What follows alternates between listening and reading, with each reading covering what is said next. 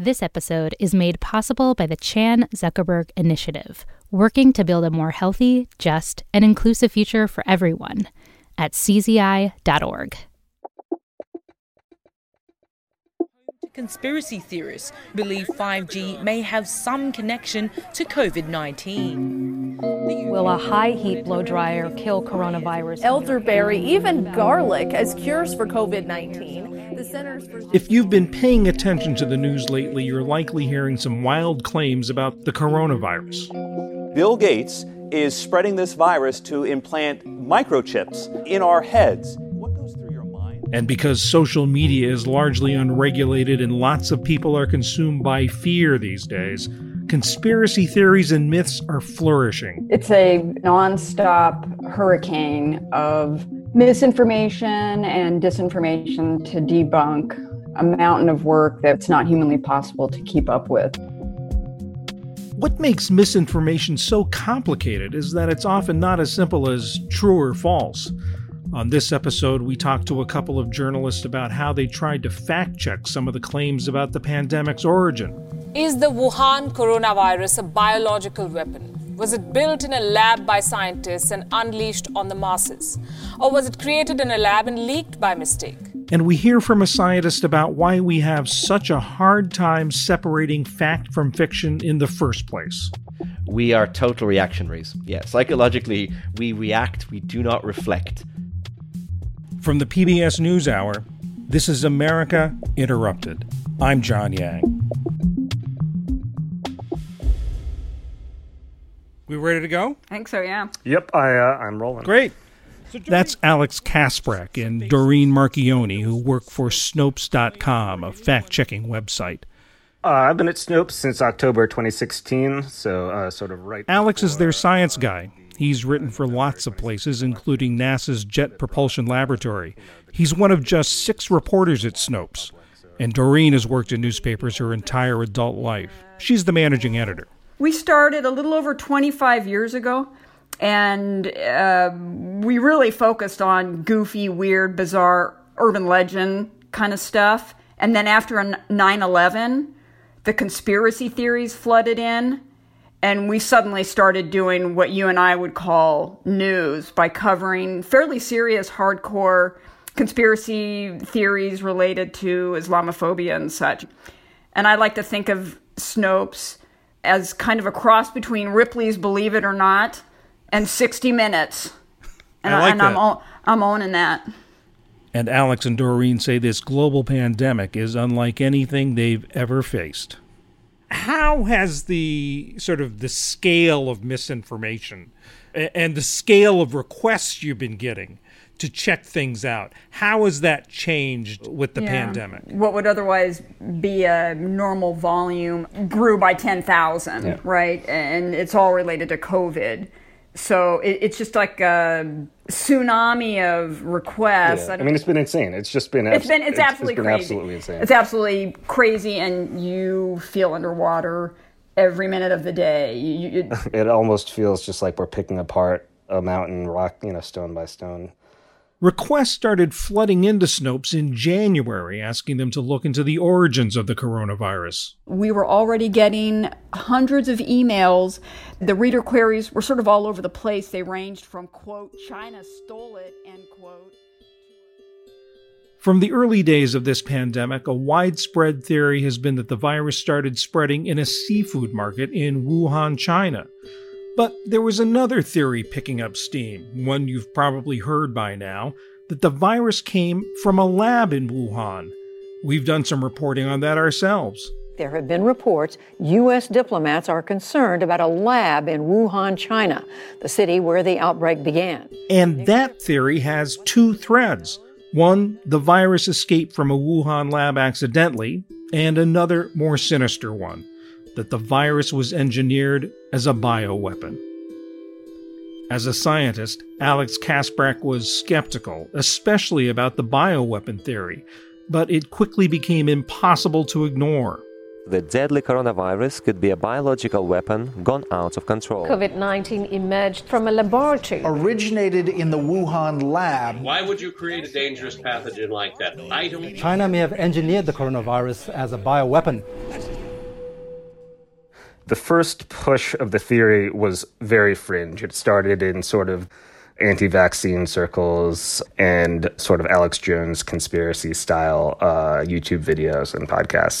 Prepare yourselves for the ultimate smoking gun. Alex Jones is a conspiracy theorist who runs the website InfoWars.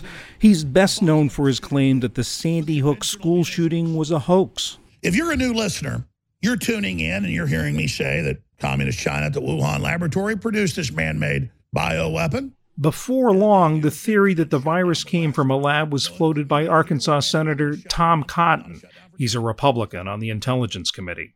Now, we don't have evidence that this disease originated there, but because of China's du- duplicity and dishonesty from the beginning, we need to at least ask the question to see what the evidence says. And China That question wound up consuming Alex's life for two weeks as he investigated the claim, dug through documents, and desperately tried to stay ahead of the story. So, you know, one of the first things I try and do is, if it's possible, is see if I can figure out who originated the claim is the first thing, and then who pushed the claim, who made it, who amplified it. Oftentimes, it's the same people. Right. It's not always. In this case, Alex started with a paper. Really, it's more like an article, just over a page long, written by Chinese researchers and posted online. There was nothing scientific about it. It went viral, and then you know, two days later, uh, it was retracted, which is misleading because you can't retract something that was never, um, never published in the first place. But the theory took off anyway, partly because people were repeatedly citing the paper as evidence that the coronavirus originated in a Wuhan lab. The authors insinuate that because the lab was close to the seafood market, it must be the source of the coronavirus. They back that up with a Google Map screenshot. So they throw this Google Map or, or Baidu Map in the, the thing, upload it to this thing that is not a journal, that has no peer review, and uh, and call it science. And they call it science, yeah. And it used the phrase something to the effect of the hand of a human design is present here or something. Or that's the most likely scenario, is how they concluded based on their Google Map data.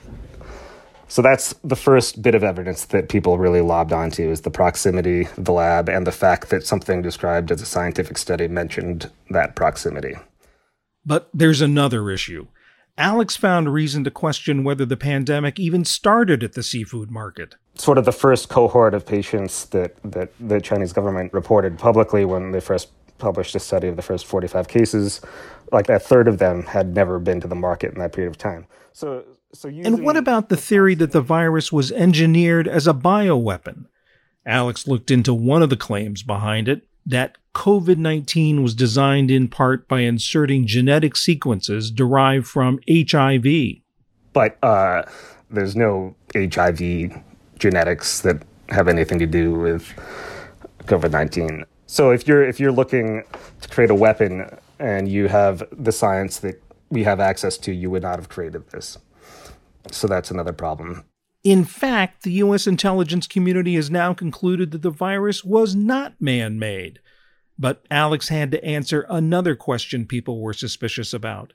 Why would China be researching coronaviruses at all? The reason China has is partaking in all this research in the first place is a result of the first SARS outbreak, which was also caused by a coronavirus. Right. Um, mm-hmm. Which also infected uh, humans via the same chemical in, in their blood, ACE2. Mm-hmm. So, all of these sort of breathless claims, like, oh man, did you realize they were doing research on coronaviruses that bind to ACE2 that could be transferred from animal to Yeah. human? It's like, yes, I did know that. That's the point. That's why the Chinese government was funding that research, and that's why the U.S. government was funding that research. It's why U.S. and Chinese researchers both worked in the Wuhan Institute of Virology. Um, so basically, the scientific consensus at this point is, you know, we don't know where or Right. from what this thing came from. Right. On April 1st, Snopes published Alex's findings.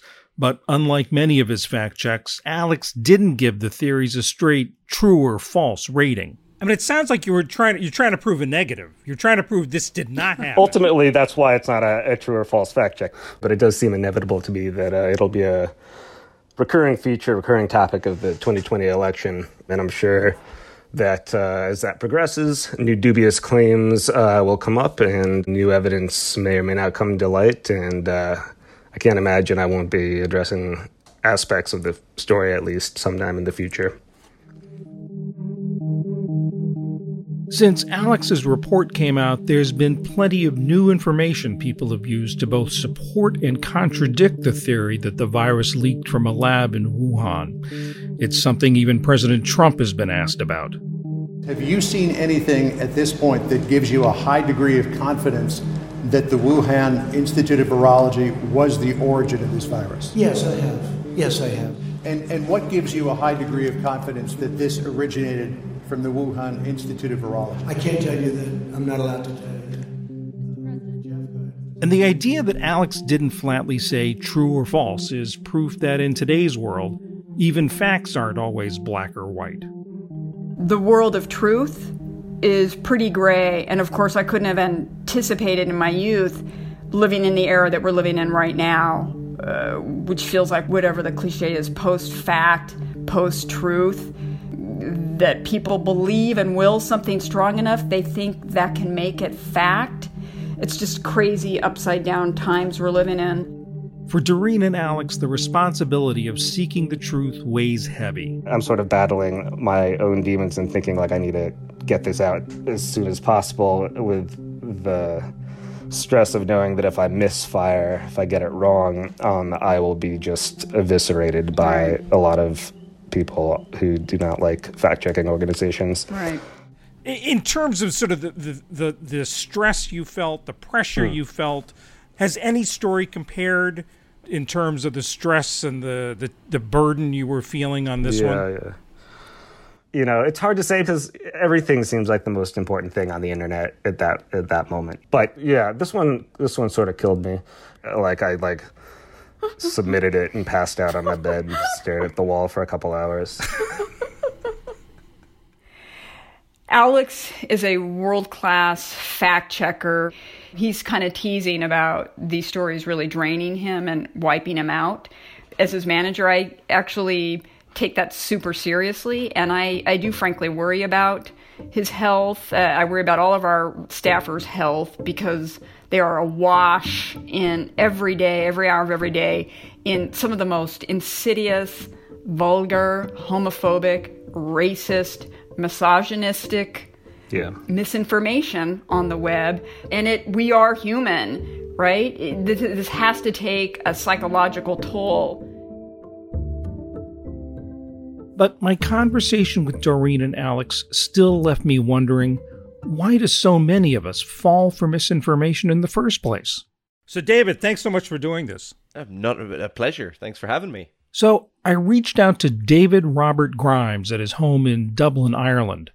David wrote the book The Irrational Ape about our inability to think critically and has continued to study why people fall for misinformation around COVID 19. So tell me, David, you're a cancer researcher, or were a cancer researcher, is that right? Oh, I, I still am uh, for my sins, but I, I dabble I dabble in a lot of other things as well, I suppose. Including trying to understand why people fall for conspiracy theories and misinformation. Absolutely, and there actually is quite a logical link that is probably not immediately apparent but exists. A lot of my work in cancer science, I'm communicating with the public about cancer risk or treatments. And whenever you do this, you inevitably come across someone who will tell you that the secret cure for cancer that the FDA have hidden, or that their local acupuncturist knows someone who knows the cure for cancer. And invariably, this becomes a conspiratorial discussion. Let's talk about what's going on now with the coronavirus. What are some of the most outlandish things that you've heard about the coronavirus? The things that make you roll your eyes and slap your forehead? Pretty much everything. So, why would people want to believe that this that the coronavirus was man-made in a lab in China?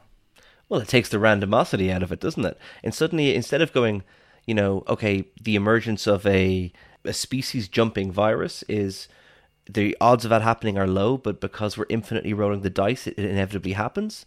The idea that can all happen by chance terrifies people. The idea that we uh, we suddenly lose all this control. It is easier for some people to believe that there is an architect of all this. Uh, perversely, that is more reassuring to some people than the fact that we don't have that much control. Like that the, the world is effectively random, and sometimes random events happen and they impact us in a huge way. If you believe that you know something and that you know something about this, you know, random event, like say, be it cancer or something, then you feel that you're protected against it. If you have the special knowledge, you don't feel vulnerable to it, when in reality, you're as vulnerable as anyone else. How much does fear make people more susceptible? Oh, fear! Fear is a fantastic, you know, um, accelerant of, of falsehood. For example, we have found, and we have good evidence, that if you want to uh, perpetuate a story, you should use scary claims in it. It will spread far faster.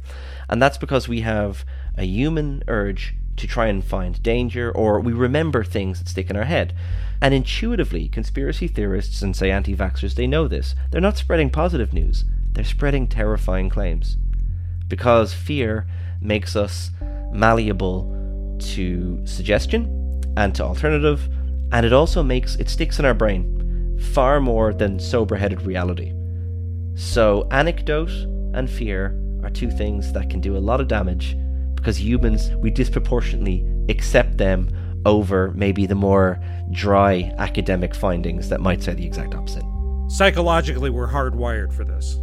We are total reactionaries. Yeah, psychologically, we react, we do not reflect. And unfortunately, social media pretty much appeals to that reaction part of us. And in fact, news stories that go viral, um, a fitting term perhaps with the COVID 19 stuff, uh, we find that the clickbait headlines, the scary, simplistic, the things that stick in your head, they get shared so much more than someone who wrote a considered New York Times piece on it, you know? like, that is. And it's not to do with how highbrow or lowbrow one is, it's how much it sticks and how much it, it engages you on that visceral level.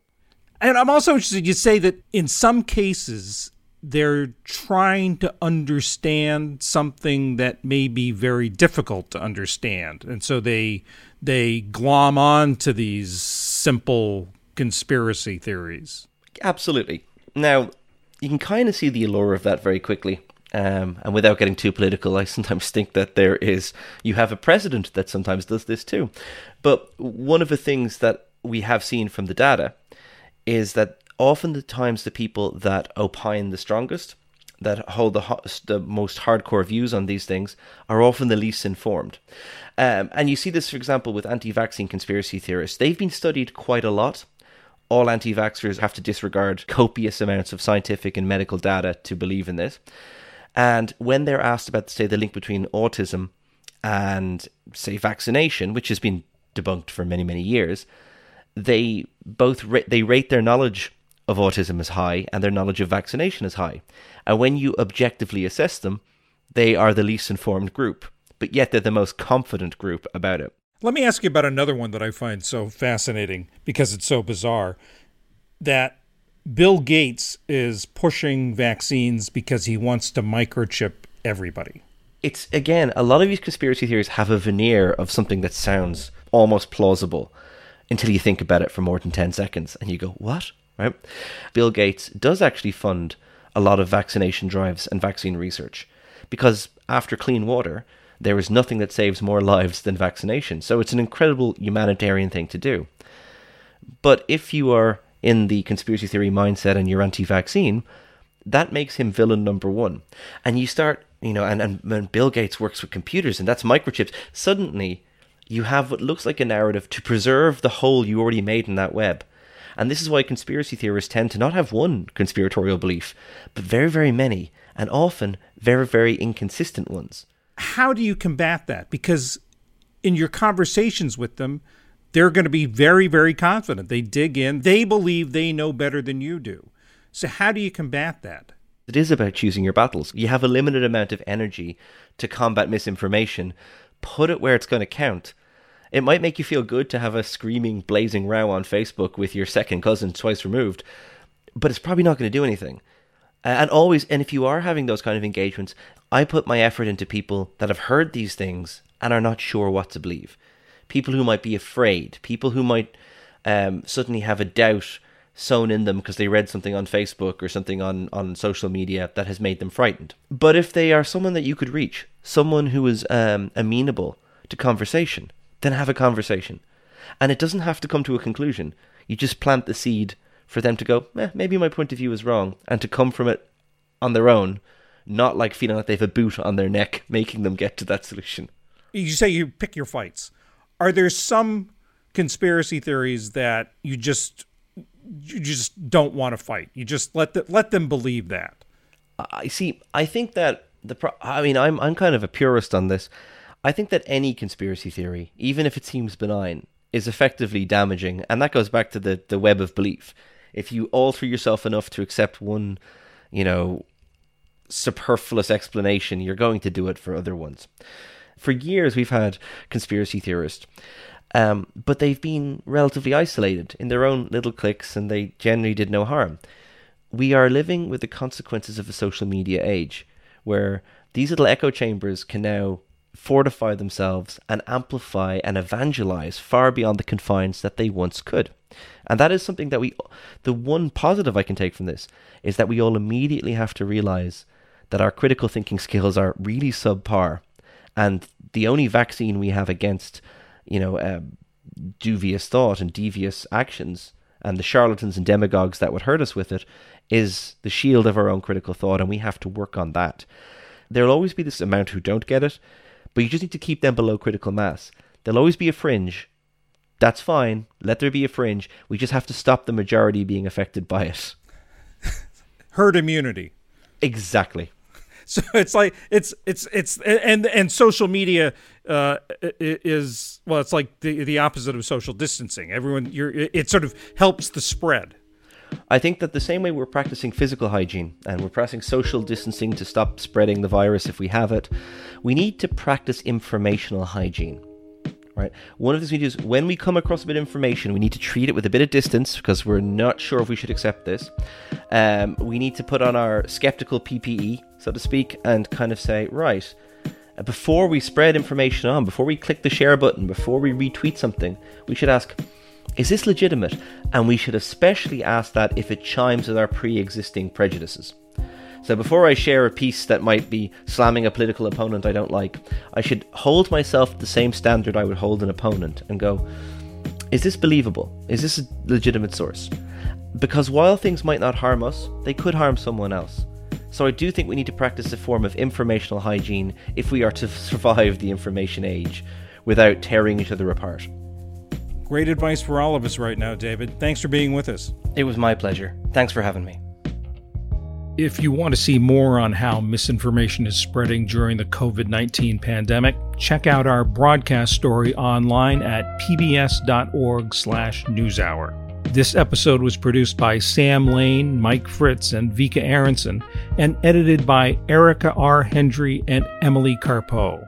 Production assistance from Bella Isaacs and Maya Lene Bura. Music by Blue Dot Sessions. Thanks to Travis Daub, Vanessa Dennis, James Williams, and Nick Schifrin. Our executive producer is Sarah Just. You can follow all of our coronavirus coverage on air and on our website, pbs.org/newshour. Thanks for listening.